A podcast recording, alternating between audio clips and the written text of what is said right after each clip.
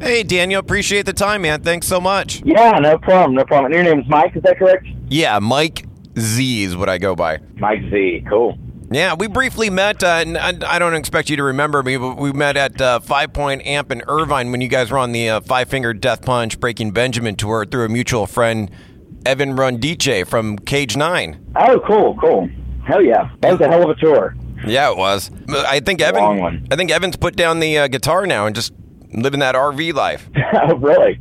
Yeah, I don't know. I don't think there's Huh. any Cage Nine music going on. But, uh, anyways, let's get into your music and your stuff. And tired of winning, and and uh, I love the lyrics of that song. And, and one of the things I've always loved about your band is is that you're not afraid to speak your mind, and, and you have music that's not bubblegum. It's music that gives you something to actually kind of sit and think and chew on. Yeah, yeah. Uh, we we appreciate that. Yeah, we we definitely are a band that values the lyrics uh, a lot, and you know we we look up to bands. I'd say like Thrice is probably our shining example of of just they sound their lyrics sound good in the song. You know, they, it it reads like poetry, and then when you really like look at it, it's kind of they're kind of life changing uh, topics sometimes, and uh, the way Dustin's able to phrase things is just so brilliant. But yeah, yeah, me, Mark, and Johnny, uh, us three tackle the lyrics together, and um, I know a lot of bands don't really split up the lyrical task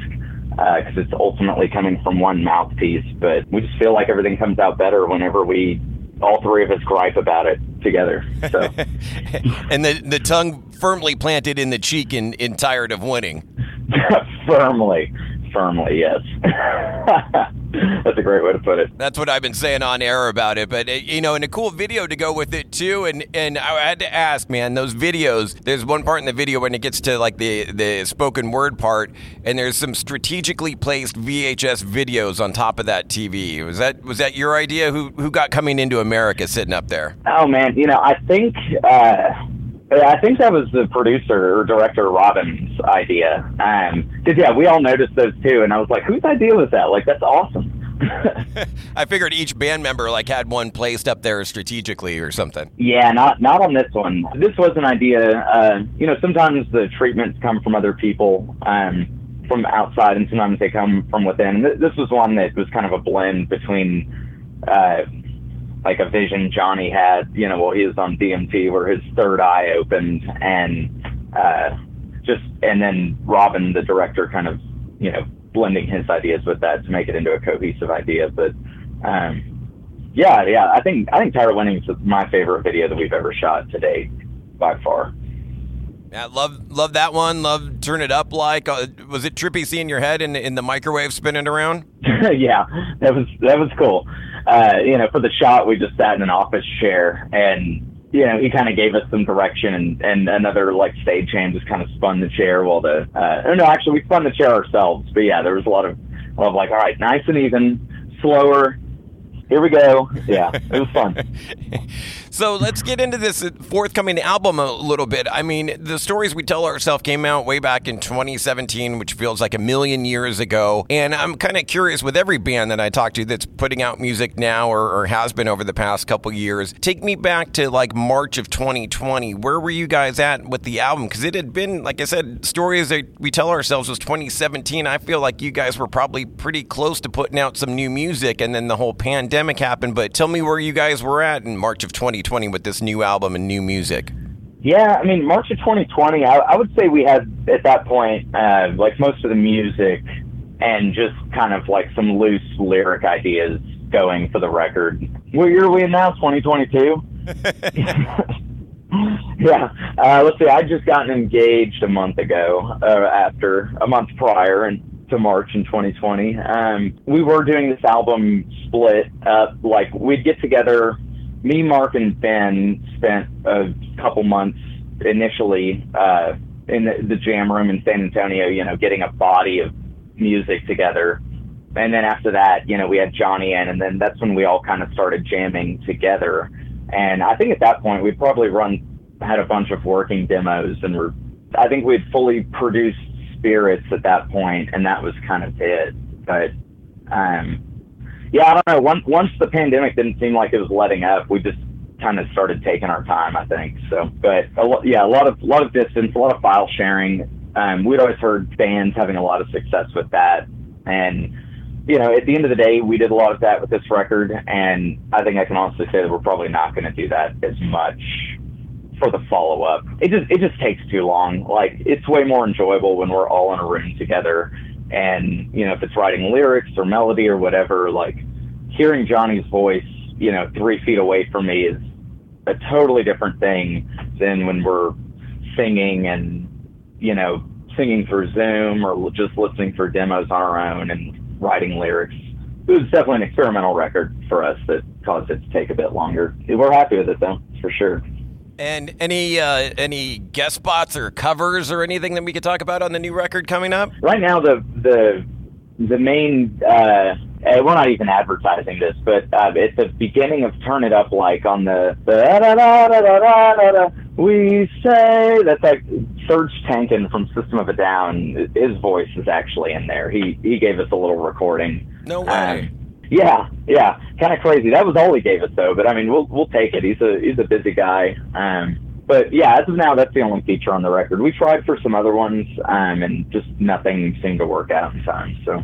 How did how did that come about with Serj? How did you nail him down for just a little bit that he gave you? Yeah, our uh, one of our co-managers manages Serj basically ah. as well. So he's yeah, we kind of share a little bit of management with him. And imagine during the pandemic and everything, it was just file more file sharing. That you didn't get to sit in the studio with them. Yeah, we didn't get to fly anywhere and hang out. That would that would have been so so cool. Everything's technology's really ruined the romance of this industry. Well, it's funny how you know studios became bedrooms. yeah, it's funny how it, it it's it's that plus and minus. You know, like the there's good things about it and bad things about it. Kind of like the internet, which is kind of like the whole point of uh, turn it up, like lyrically. Yeah, right. Yeah, what what happens when we can all hear each other talk and think? You know, uh, chaos. So I imagine with all the extra, yeah, yeah, with all the extra time too. One of the the things I love about your guys' albums, they're always chock full of tunes and little interludes and sound effects and little spoken word parts. And I imagine more of the same on the new album coming. Yeah, more of the same. Uh, that, that's one of my favorite things too about our albums. It's just all the all the transition tracks. Um, yeah, that you know, jo- Johnny turned us all on to that philosopher Alan Watts that you hear um, throughout our records. And it's kind of funny. Like every record, we're like, "Are we going to have Alan back? You know, what are we, what are we going to do?" And um, and yeah, we're we've fallen in love with him. He's our guy. So uh, it's cool though. I've I've like listened to th- like musical pieces Johnny's put together with Alan Watts' voice on it. It's like, wow, I think that just kind of changed my life. You know. um, he yeah, he's just he's just such a such a profound man. Um, but yeah, it can. It'll definitely be chock full of that for sure. I figured with all the extra time, you have all the time in the world to play around with those little things. I figured it'd be chock full. And I imagine you're playing the uh, two new songs out on the on, on the co-headline tour right now with Asking Alexandria. Yeah, we are. We are, and they're they're feeling great. And the, this tour in general is probably one of the smoothest running, just energetic tour we've ever done. Uh, like all the, you know, we got Asking Alexandria, we have a Atreyu. Yeah. I'm a huge Atreyu fan. I was, I was so pumped when I saw that they joined on. And then uh, new friends, Eva Under Fire. Um, they're killing it every night. They're actually uh, in our second bus. We've rented out. We took out two buses this tour, and they're in the back half of it. So, yeah, it's like having. So they're like roommates almost. And it, well, I imagine you need the uh, extra room. You're bringing out the Scorpion Tail this year too, right? Yeah, oh yeah, Scorpion Tail's making its return. Um, I uh, I'm at the tail end of a massive, new massive project, not to replace the Scorpion Tail, but to go along with it. Um, I've been working on a I don't know how else to describe it except that it's a it's like a, a kinetic sculpture that's going to be on stage, and it's made out of uh, six six aluminum kick drums that uh, I hand hand fabricated, uh, and each, each drum can move about 30 degrees from the one next to it, so it, it's able to like make all these different shapes and curl, and um, it'll be adorned with lights, and um, and it will be able to play itself. It'll be six six kick drums, each with its own three foot drumstick.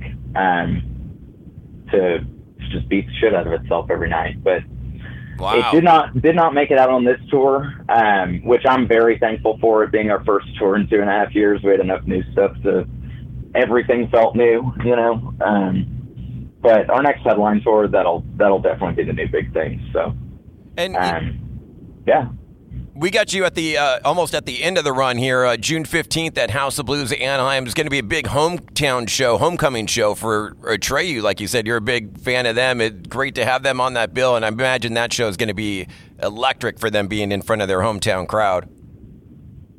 God, I yeah, I hope so. It, yeah, I'm I'm super pumped about that night. And I wonder too, because that's like the third to last date. Are, are we have we started working on any end of tour hijinks yet, or are we past that now? oh no, no, we're not past that. Those, those, those are the most fun parts of the tour. You know, the last, uh, the our last headline tour we did. I think, I think our end of tour pranks um, hit an all time high. Uh, we, I can't think of everything we did for every band, but I know at one point we finished the tour in San Antonio, our hometown. Um, and Of Mice & Men's on stage. And in one, one of their heaviest songs, we dressed up two of our guys in those big inflatable T Rex suits. Uh-huh. Uh, and they went out on stage and just started, you know, doing the breakdown like a, like a meltdown dance, you know. and then all of our band and crew flanked them on the sides and just lit them up with some Nerf machine guns. it, it was it, it was the most metal moment I think I've ever lived. It was amazing.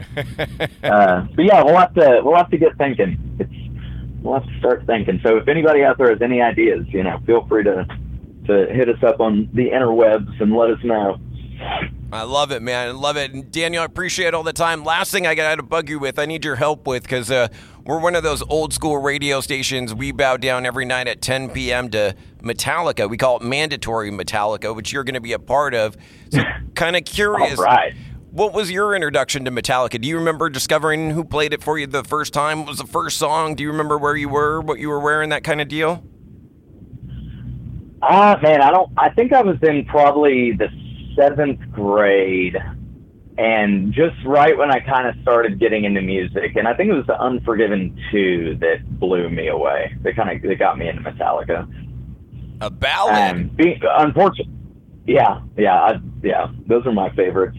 You know, Metallica doesn't have a lot of bass in their mix, so I, I that that kept me from getting all the way into them uh, at that point. But uh, yeah, yeah, those are, those are my jams for sure. So the ballad fan and, and Unforgiven 2 bringing you in. Wow, interesting to learn. Did, have you learned any songs on on uh, any Metallica tunes on bass? No, I never actually did. Huh. How about Yeah, the, really the only the only songs I learned on bass, and I don't know why this is, but uh, it was really only like Led Zeppelin and uh, the Beatles, and that that was kind of it. And then I just started playing with other artists and you know doing my own thing. took it from there? Well, last thing, can you pick a Yeah. uh, tune for us to play on Mandatory Metallica, or do you want to hear the Unforgiven two? Yeah, I would say the Unforgiven two. Beautiful, man. Thank you so much for the time, and uh, can't wait for the show and, and the album as well. Safe travels out there. Dude, I appreciate it. Thanks, Mike.